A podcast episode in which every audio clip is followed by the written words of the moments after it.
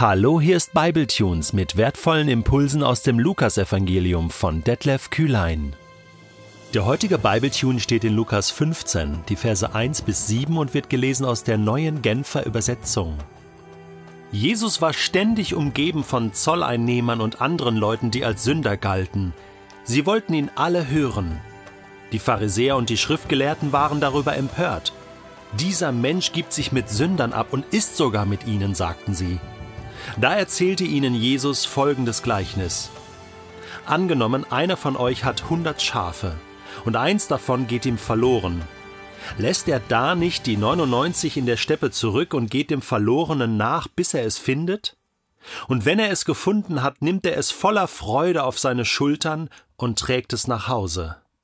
Dann ruft er seine Freunde und Nachbarn zusammen und sagt zu ihnen: Freut euch mit mir! Ich habe das Schaf wiedergefunden, das mir verloren gegangen war. Ich sage euch, genauso wird im Himmel mehr Freude sein über einen einzigen Sünder, der umkehrt, als über 99 Gerechte, die es nicht nötig haben, umzukehren. Wenn ich einige meiner Lieblingskapitel in der Bibel aufzählen sollte, dieses würde definitiv dazu gehören. Lukas 15. Warum? Weil in diesem Kapitel das Herz Gottes gezeigt wird. Jesus erzählt vom Herz Gottes, von seinem Herzen.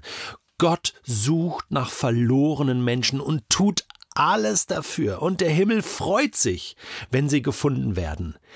Dreimal erzählt Jesus ein Gleichnis, wo es im Kern genau um diese Aussage des Evangeliums geht.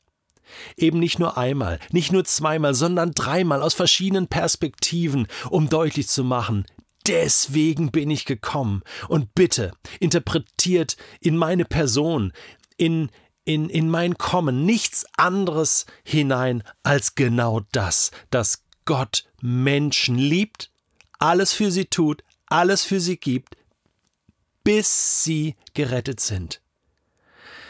Das ist so gut und ich möchte uns Schritt für Schritt einführen. Wir werden heute mal den Schwerpunkt auf das erste Gleichnis legen, aber bevor wir damit anfangen, zunächst mal den Kontext betrachten, also die Situation. Was hat dazu geführt, dass Jesus drei Gleichnisse erzählt, die übrigens nur im Lukas-Evangelium vorhanden sind? In den anderen Evangelien finden wir das Gleichnis vom verlorenen Schaf, Matthäus 18 zum Beispiel, aber die anderen mit der Münze und vor allem mit dem verlorenen Sohn oder den verlorenen Söhnen gar nicht. Und das ist deswegen phänomenal, dass Lukas hier gut recherchiert hat und diese Gleichnisse sozusagen noch ausgegraben hat und uns überliefern konnte. Es beginnt damit, dass es heißt, und das ist schon so herausfordernd für mich, Jesus war ständig umgeben von Zolleinnehmern und anderen Leuten, die als Sünder galten. Sie wollten ihn alle hören. Ist das nicht faszinierend? Jesus war umgeben von Menschen, die als Sünder galten.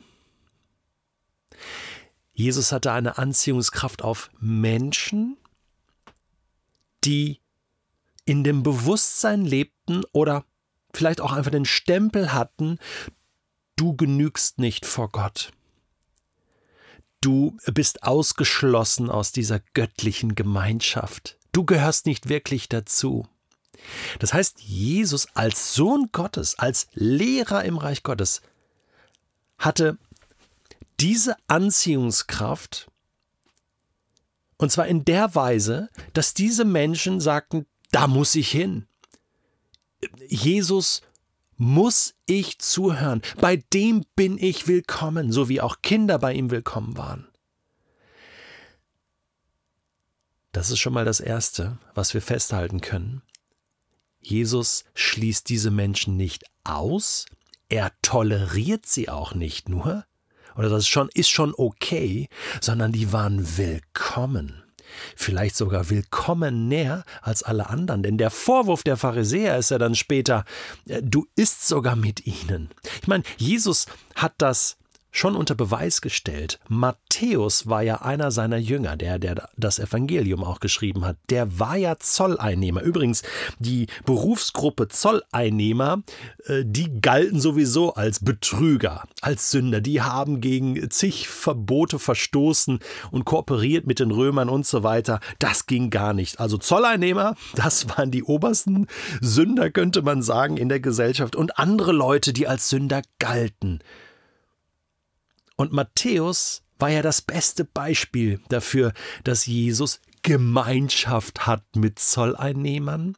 Er war sogar auf einer Party, auf einer Abschiedsparty, die Matthäus dann gehalten hat mit seinen Freunden. Und dann wurde Matthäus Levi ein Nachfolger von Jesus. Also dieses Miteinander essen, das ist im orientalischen Kontext wirklich freundschaftliche Verbindung und viel mehr als das, wenn wir mal sagen, ja, ich war mal mit einem Kollegen essen irgendwo, habe mal eine Pizza gegessen.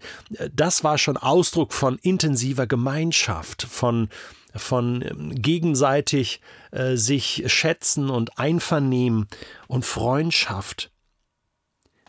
Jesus war umgeben ständig von diesen Menschen. Wenn ich in mein Leben schaue, bin ich nicht ständig umgeben von Menschen, die als Sünder gelten. Ja gut, umgeben bin ich schon. Aber in der Weise, dass sie kommen und sagen, dem hören wir gerne zu, mit dem sind wir gerne zusammen. Ich wünschte mir das noch viel mehr. Und ganz ehrlich, wenn ich sage, wir wollen so sein wie Jesus in dieser Welt als Licht und Salz, dann wird das daran erkannt. Wer ist um dich herum?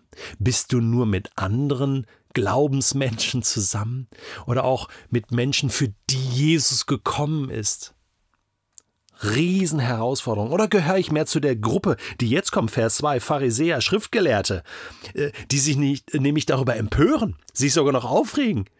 Und Jesus Folgendes sagen, dieser Mensch da, der da, also sie reden gar nicht direkt mit ihm, sondern sagen so, dieser Mensch da, der gibt sich mit Sündern ab und isst sogar mit ihnen.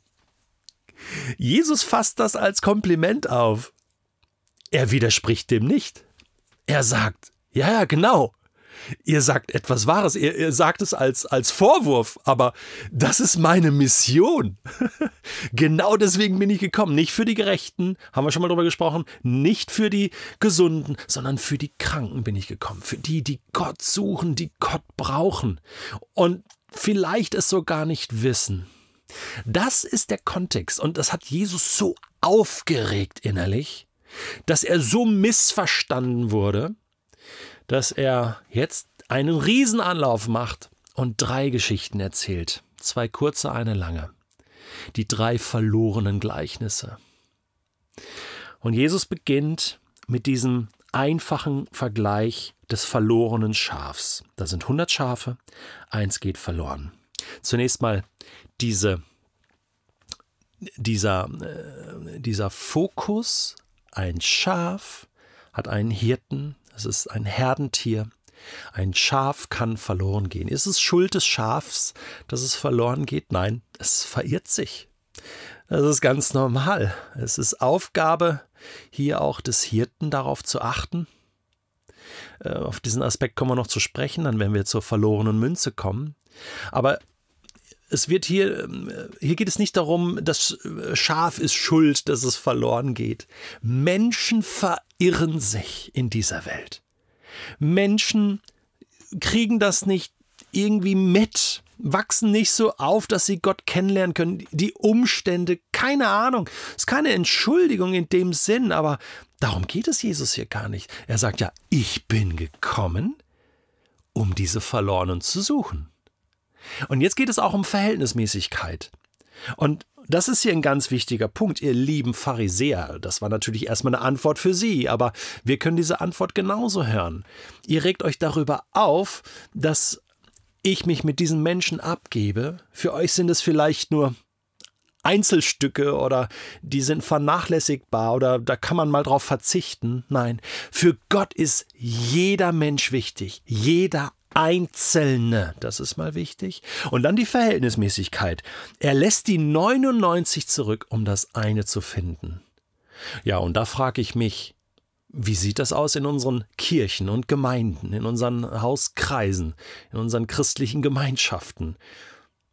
Haben wir diesen Blick für diesen einen, für diese eine Person? Sind wir bereit, 99 zurückzulassen? Auch unsere Bedürfnisse mal zurückzulassen, um das eine zu suchen? Was ist das für eine dramatische Geschichte? Ich habe mal meine Tochter, als sie noch jünger war, kleiner war, verloren. Oder wir als Eltern haben sie verloren. Wir waren am Rheinfall in Schaffhausen und haben sie nicht mehr gefunden. Ich dachte, sie wäre bei meiner Frau. Sie dachte, sie wäre bei mir.